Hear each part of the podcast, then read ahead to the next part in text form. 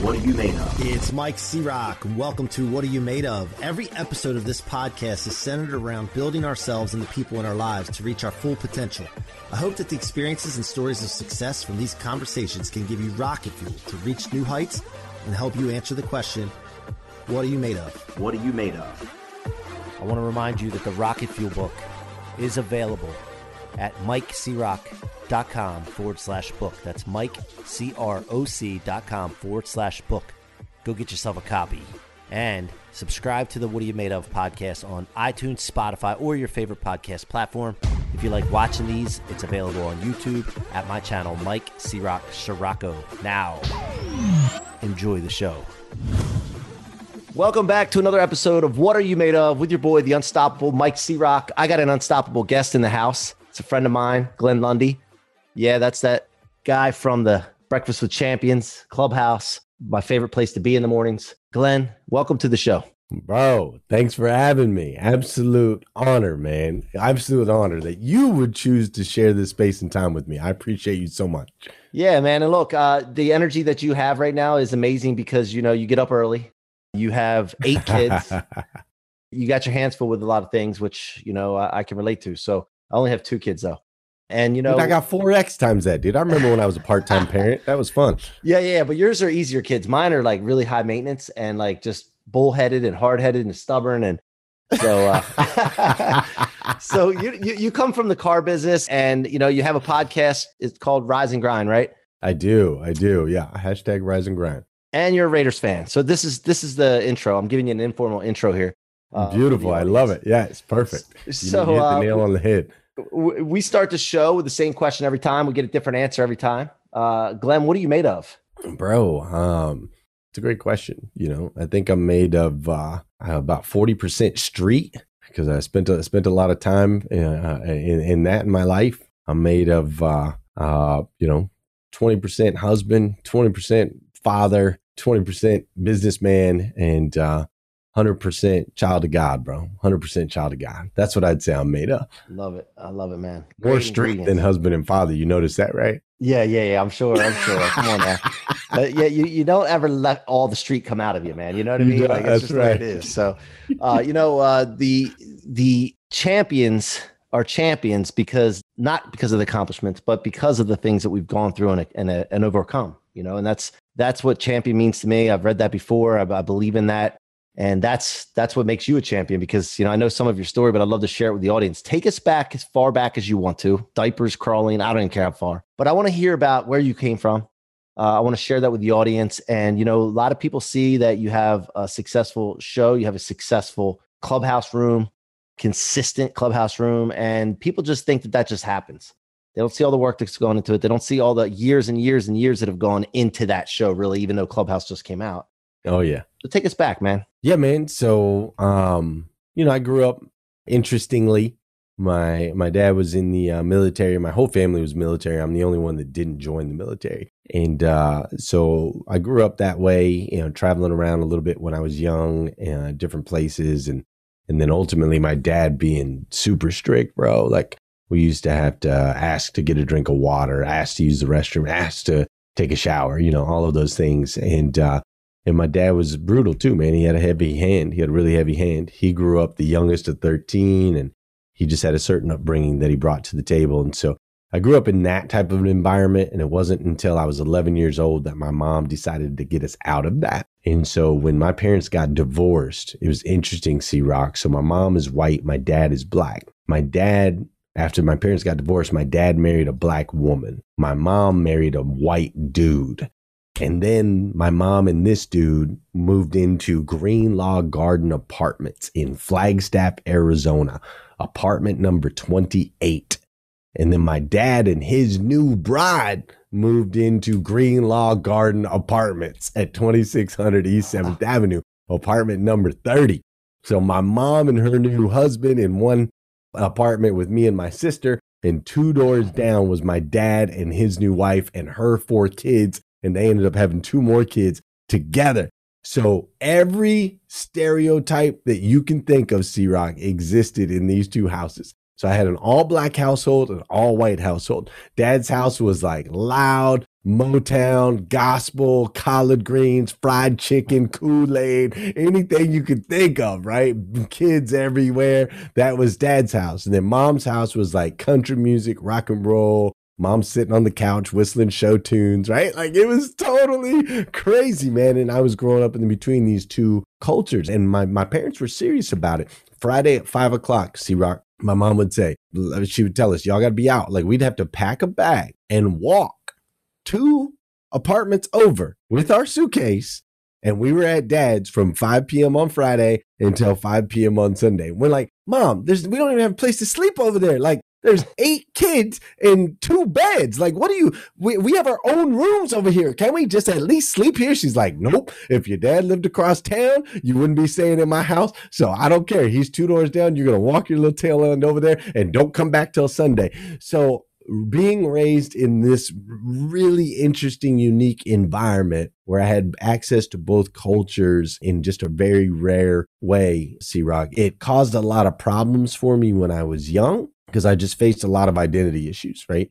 Like my skin was too dark to be white, my uh, uh, it was too light to be considered black, and so I never really fit in anywhere, and I kind of became one of those chameleons that you know if i was hanging out with hispanics i get a little hispanic accent. If i was hanging out with the brothers i was a brother. If i was hanging out with the rich white kids i could play that role too right? I could play any of the roles the cowboys the bikers the whatever you name it i could fit in. And that led me, not having an identity, led me to getting into a lot of trouble, man. A lot of trouble. Uh, as I got into my later teenage years, early 20s, you know, in and out of jail and, uh, you know, the drugs and the chasing women and all of those things, which ultimately uh, led me down a path, you know, later, a little bit later in my 20s, it led me down a path of, uh, of, um, you know, I ended up really depressed and I ended up uh, homeless at one point and the homelessness led to hopelessness. Hopelessness led to suicidal thoughts. Suicidal thoughts led to a suicide attempt where I tried to take my own life and you know all of the all of those things that kind of come along with this um, lack of self-worth and understanding of who I was. And uh and yeah man and so you know that was kind of me all the way up until my late 20s my early 30s and had some uh, wake up turnaround moments like I think we all do in our lives and and been able to build a pretty solid foundation since then to where I'm at now. And how old are you now? 43. Okay. Yeah, I'm 44. So I'm right in that, right in that. I, I relate to all of it. 11 was my thing that happened to me uh, with my dad, same kind of thing. Broken family every other weekend, child support, custody battles. Then you add the step parents into the mix. People don't remember, yeah. like, realize that part of it, the agendas that they have for their lives that they go throw into the pot and a lot of it's just sprinkled down onto the kids or poured down onto the kids. Right. Uh, you know, I, I, can relate to that so much. Um, one thing about me, you know, I, I grew up too in a uh, until I was about eleven in southeastern Pennsylvania, outside of Philly, and it was a lot of Latino kids, and that's who I hung out with. And then I moved into Maryland when I left my dad's house, and I didn't know who I was supposed to hang out with because there wasn't Latino kids in in Chesapeake City, Maryland. Right. Um, it was white, and then a minority black student population, and I started hanging out with the black guys and then I got my ass whipped because I must not have belonged in there. So it was confusing for me too. Uh, I will tell you though that what got me and uh, when I was 18, I went to college. I didn't drink at all until I got to college. I was so freaking focused and dedicated to my purpose that I got into a place where I started seeing girls because we didn't have a lot of girls in where I lived. And right. Parties and, and and it was so fun at first. Sin is so fun at first, man. Oh yeah. And then my friends started leaving. They started going on their way, and I was stuck with the party crowd, the people that were left over and hated myself, hated my life. It was so dark. I, I can relate to what you're saying, man. And uh, that turning point that I had was meeting my wife. I've been married 18 years. Like, so what, what was the turning point for you? Do you remember one specific or was it many? Like, what was the one thing that you can remember and look back on and say, man, I'm so glad that happened? Yeah, yeah, yeah. You know, the uh the the biggest thing was, you know, at the end of my little homeless stretch there, and I did try to drown myself in the Pacific Ocean. And when I was literally like plucked out of the ocean and placed on the beach there. I realized a couple things about my situation, man. I realized, you know, how big the universe was and how prob- how small my problems actually were. That was one of the first things I realized. And then I realized, you know, you take yourself wherever you go, Glenn. Every city that I'd been in, every group of friends that I was with, you know, the results always ended up the same. Me in jail me high, me drunk, me sleeping with some woman I did barely knew her name, right? Like it was always the same, even though the environment changed, the people changed, the cities changed, all of that. And so once I realized, like, okay, wait a minute. So I'm not a victim in this whole thing. Like I'm actually the root cause of all of these problems that I have in my life. Like as soon as I realized that, then the student in me, because I'm a, I love to learn, the student in me was like, okay, wait a minute, hold up. If you are the catalyst of all things negative in your life, Glenn Lundy, then maybe, just maybe, that means you can be the catalyst of good things in your life. And so I had to start learning like who I really was. I had to get an identity. I had to understand self so that I could figure out where this power comes from, this this ability to create. Where does that come from, right? Why do we have that in us? And that literally sent me on a journey, man. I studied, uh, I read a book called Dianetics by L. Ron Hubbard, which somewhat controversial book, and uh, you know it's uh, attached to Scientology. I studied Scientology for six months at the Orange County Church of Scientology, and that uh, that church, um, Scientology, ultimately helped me to understand that we are spiritual beings, not just mind, body, but mind, body, spirit. And uh, ultimately, I ended up leaving Scientology. It just wasn't a perfect fit for me and started to explore other avenues of spirituality like Buddhism and Christianity and so on and so forth. And it wasn't until I finally found, you know, I finally figured out whose I was. Once I figured out whose I was and my path to spiritual enlightenment, which I know everybody's is different, but in my path to spiritual enlightenment, once I received that, right, that last missing piece of the mm-hmm. puzzle, then it was like, oh, okay, okay, all right, I can go from here. So that that was the big pivotal moment for me. Yeah, and you still carry some of the the uh, L. Ron Hubbard uh, principles with you, even though you, it wasn't for you to continue on with that journey. Do you still carry some of that and understanding of that and use that in your life? All day, some every of the, some day, of the technologies. Yeah, all day, every day. I still Yeah. teach. I teach a lot of it too, Mhm. right? Um, I took a communications course there that was absolutely phenomenal, and I, I teach a lot of my salespeople and dealer salespeople in the auto world. I'll teach them, you know, the art of communication, what that looks like. Mm-hmm. I also teach a lot about the subconscious mind versus the conscious mind, which really, if you go back in time, strip away all the crazy talk and whatnot and rumors and theories and whatever around Scientology, strip all that away. If you go to the root source, this book called Dianetics that helps you understand the subconscious and the conscious mind, Mhm. it's really impactful, man. It's really impactful. And everything that was built after that, you know, whatever, man. I, I have some some of my nearest and dearest friends are deep, big time Scientologists. And Mhm. I love the way they live their life. I love their philosophies and their strategies. Uh, it's just different for everybody, right? And Mhm. it wasn't for me. It works for them. And so I follow the things I learned in that six months of my life, C Rock, have literally been like instrumental in me being able to build my own business and now have a relationship with my wife that we've been married for 10 years and be able to be a good parent, a good father. All of those things really came from that six months, initiated by that six months of study. No doubt about it. Yeah. Um, I, I don't know if you know this about me, but I was one of the fastest to get through Dianetics and the course and all that. So I'm, I'm a Christian. I grew up in a uh, Catholic church. My mom introduced me to Jesus when I was five, asked Jesus into my heart when I was five. And uh, from there, you know, I've had my ups and downs like we all have, but never truly lost the relationship. And I have a great relationship with, with Jesus now. Um, but I still study, man. I still study. I, I believe in bringing everything I can into my, my mind to be able to determine what I want to put together and so that I can thrive for other people to exemplify what it takes to keep accomplishing. And, you know, one thing, Glenn, I look at is I think we're naive to think that God put us on this planet with limited in, you know, intuition, limited spirituality, limited uh, abilities. Now, physically, you know, I'm five, six and three quarters. I'm almost as tall as Grant. He's not as wide as me. Um, but, but, but uh, physically, yeah. But at the end of the day, I think we're naive to think that we're limited on anything. And I don't want to, you know, when I wake up in the morning and you talk big about uh, morning routines. And when I wake up in the morning, man, it is my duty and job to give everything I got to what God's given me. And I'm going to use every resource available to me. And I don't worry about, you know, I share everything because some people tiptoe around religion and, and what their thoughts are.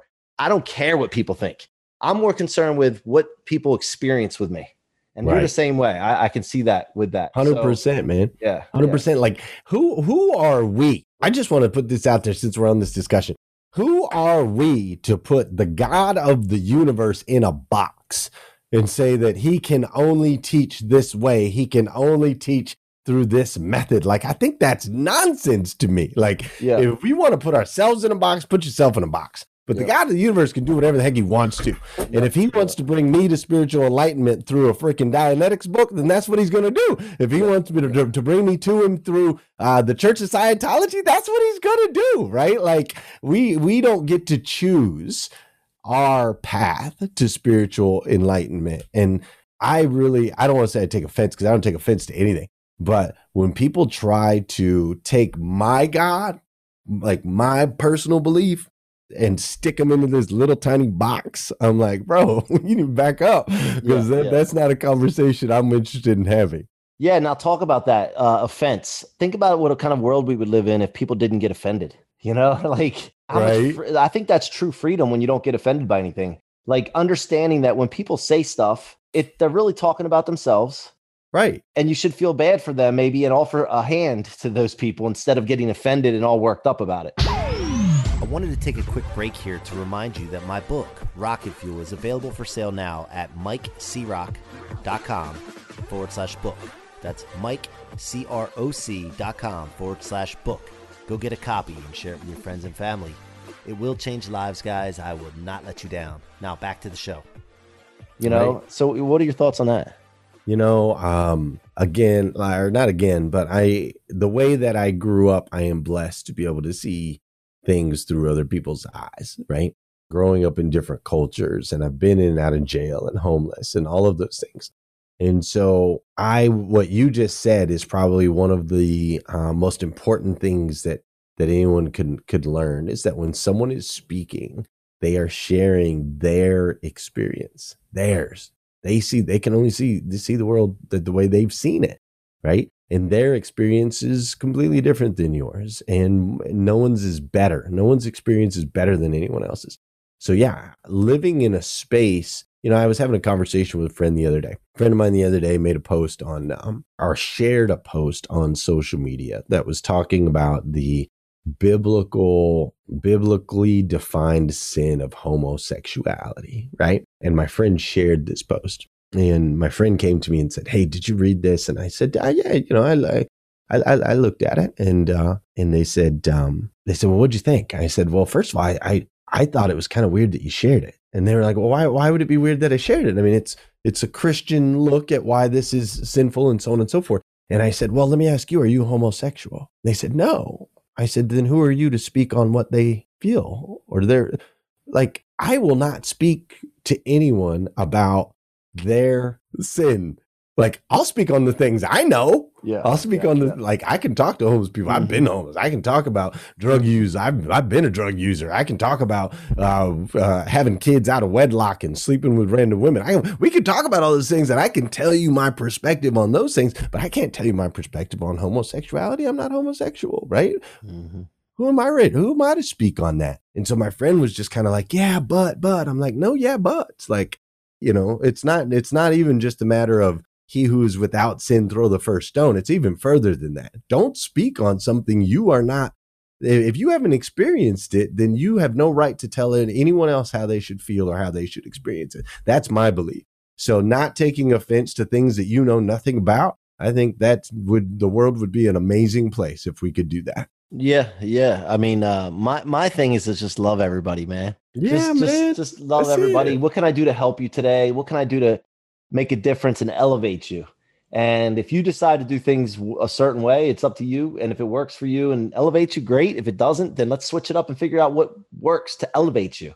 That's it. You know, so many people have their minds shifted based on uh, other people and other people's opinions, and they're so easily swayed with the wind, man. And Oh uh, yeah. so I have. A, I And have you know what I think it is, C Rock? I think that people feel like people feel like in order for them to be right, someone else has to be wrong. Yeah. Right? Yeah. It's almost like uh, Grant Cardone talks about abundance, right? He says that everybody can win, right? There doesn't have to be a loser, right? It's Mhm. not like if I take a thousand dollars that someone else has to lose a thousand dollars. It's not how it works in money. And that's I think that we've built a culture in a society where people feel like, like I've had people message me uh, since Breakfast with Champions. I've had people message me and say, Glenn, you have to take a side. Like you have to support the the black movement. You have to support Black Lives Matter. If if you're not with us, you're against us. And I'm like, whoa, I don't I don't see the world that way at all. Like there doesn't have to be someone wrong in order for someone else to be right. You and I can both be right, C Rock.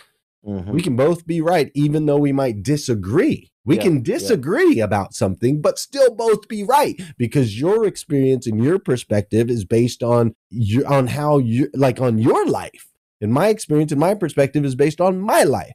So what's right for me is right for me. And what's right for you is right for you. You don't have to be wrong for me to be right. And I don't have to be wrong for you to be right. And I know that can get complicated for some people, but that's just well, the way I see it. it. Your truth, your truth is some just a story that you tell yourself that you can live with. That's it. That's what the truth is. Now, people think, and I used to think the truth is a fact, fact. And you got to argue that, and you got to be right, man. You got to be right more than successful, more right. than elevating yourself. And at the end of the day, like even in sales, we know this: the best thing to do in sales is agree with someone, even if you get on a common 100%. playing field with them, connect with them, and uh, yeah. So uh, when I started stopped worrying about being right all the time and worried about being successful and elevating me and myself and others, everything changed for me as well. So yeah, and I'll tell you, like, I don't know, man. I just think loving people, man. That's what it comes down to. Like it's very simple. And uh, you know, for me, also, if when I wake up in the morning, I have a s- clear picture of what I want in my life, right? And this is what I teach people and I work with people on, and I know you do too. But clear picture, and then you make decisions, binary decisions towards or away, building or destroying. It's very simple, making life yeah. simple. Uh, and then, you know, the other thing is, how do you feel though when you see somebody that is maybe not speaking an opinion, but being disrespectful about speaking up? You know, and there's a line there as well, right? Because that you know, when it comes to respect, somebody saying to someone disrespecting them or being out of line in that manner, I used to be a regulator when I was in college, man. I would be the first person to jump into somebody's face if I saw them disrespecting one of my friends or sure. I am not proud of this, man. And I, and I, you know, but I would, I would just hit somebody if I knew something was going to go down. And, uh, but nowadays it's more about, you know, if you're in a room or you're somewhere with someone and somebody's being disrespected, just trying to speak up and, and, and stick up for someone, but also diffusing the situation and just getting out of the situation. Yeah. Yeah. 100%, man. I think it's important that level headed, open minded humans step in a little bit more. Yeah.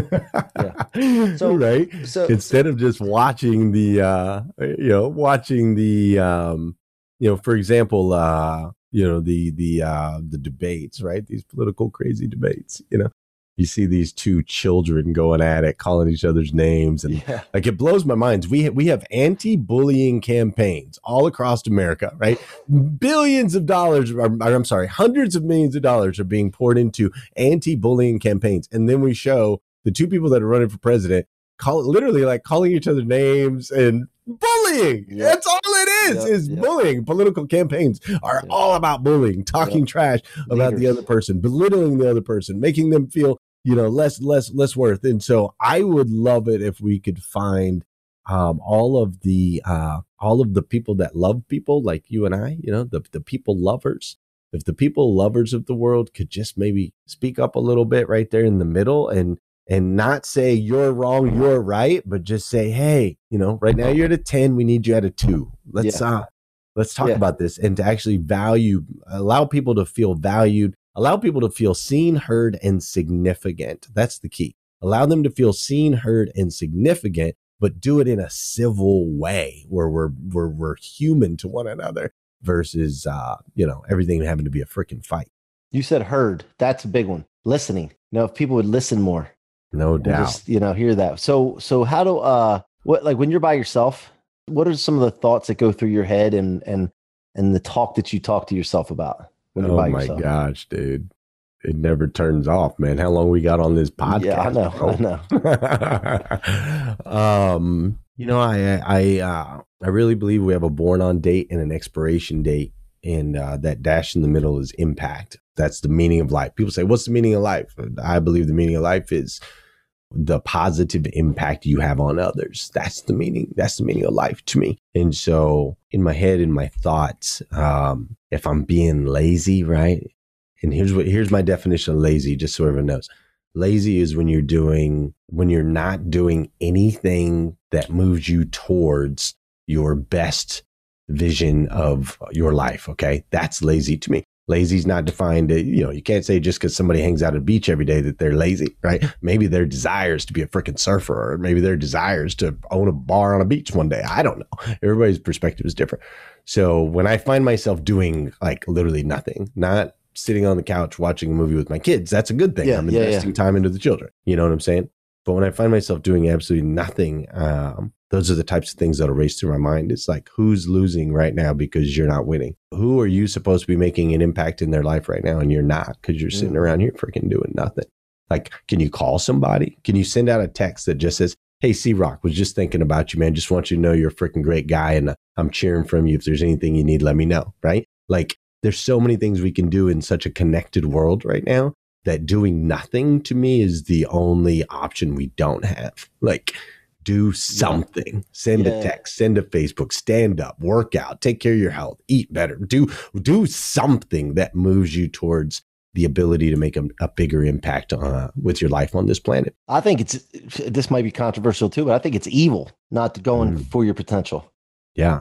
You know, there's good and there's evil, and uh, I think that that it's that bad to me. Now, do you feel the same way sometimes, where you feel like you're not doing enough, no matter how many accomplishments, how many people say, "Glenn, you're killing it." When I hear C-Rock, you're killing it, like that's a sign to me that I gotta I gotta be careful because I don't want comfortability and complacency to set in. And every morning I get up, I'm obsessed. Like I'm not doing enough. I got to do more, not get more, but I got to do more. Right. You ever had that feeling?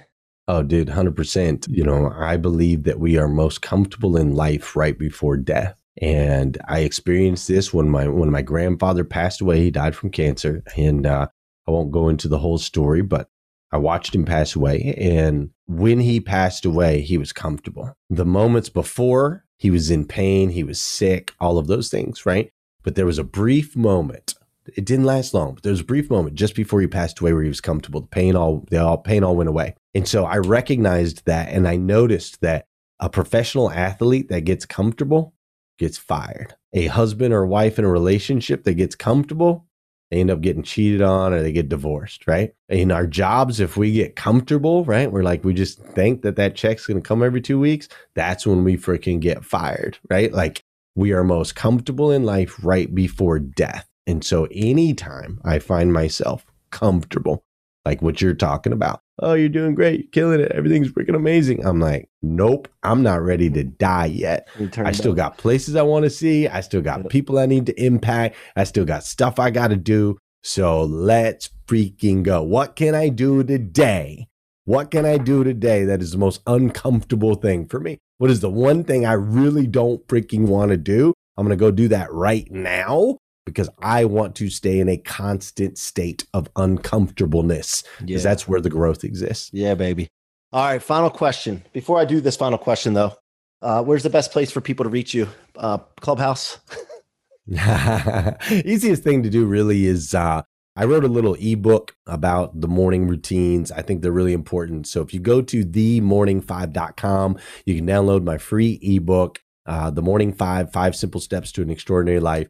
It'll tell you a little bit more about me. Plus, you can get something out of the book. It'll help us get connected. And then, of course, that'll connect you to all my other social medias and so on and so forth. Great. Go get it, guys. Go get it. Let's support Glenn like we do all of our guests.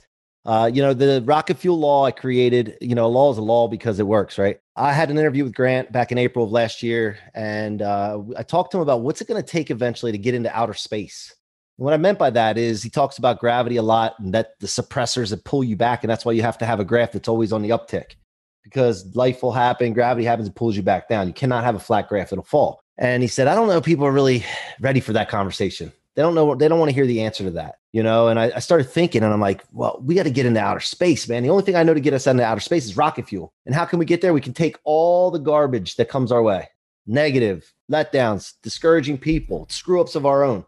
And we store it in our tank instead of our trunk where it weighs us down, where most people store it, so that we can convert it into rocket fuel to become unstoppable. Now, I wrote the book about that. Grant wrote the foreword, and he wrote an awesome foreword about what that that means to him. But I added something recently, and I got to do a second book now because of this. But there's a line of demarcation, I'll call it. At some point, when your engine goes from being a, uh, I guess, I'll say a Ford Focus. No offense to anybody that's driving a Ford Focus, but it just doesn't need the same fuel as a Ferrari or Lamborghini.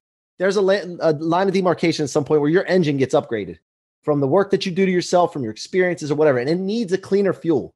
It needs a higher octane fuel. So at that line, you stop using all the toxicity of the past. You start using the stuff that you're going for in the future to pull you forward.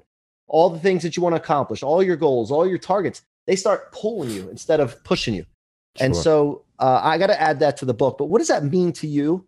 The past part, and then hitting that line of demarcation where you're starting to get pulled forward instead. Yeah, when you, you know, I think it's important that everyone. Excuse me. Sorry about that. That tickle came up. Quit. You know, I believe. C Rock. I believe that there's a divine plan, right? That we are spiritual beings, not just mind and body. And in that divine plan, there are certain things that have to happen in order for you to create the scars, the calluses, the bumps, the bruises, the scrapes that are ultimately going to be needed for you to be able to leave your mark on your next generation, on the on the on the legacy that you're going to leave, right? So for example, my dad, hard-handed, rough dude, man, rough rough dude, and I went freaking through it and I would never do that to my kids. I, I would never treat them the way that he treated me. But at the same time, if you think about that, him treating me that way has now created the life that they have today, where they are getting poured into. And I don't know what plan God's got for them, but I know He's got a plan. You know what I'm saying?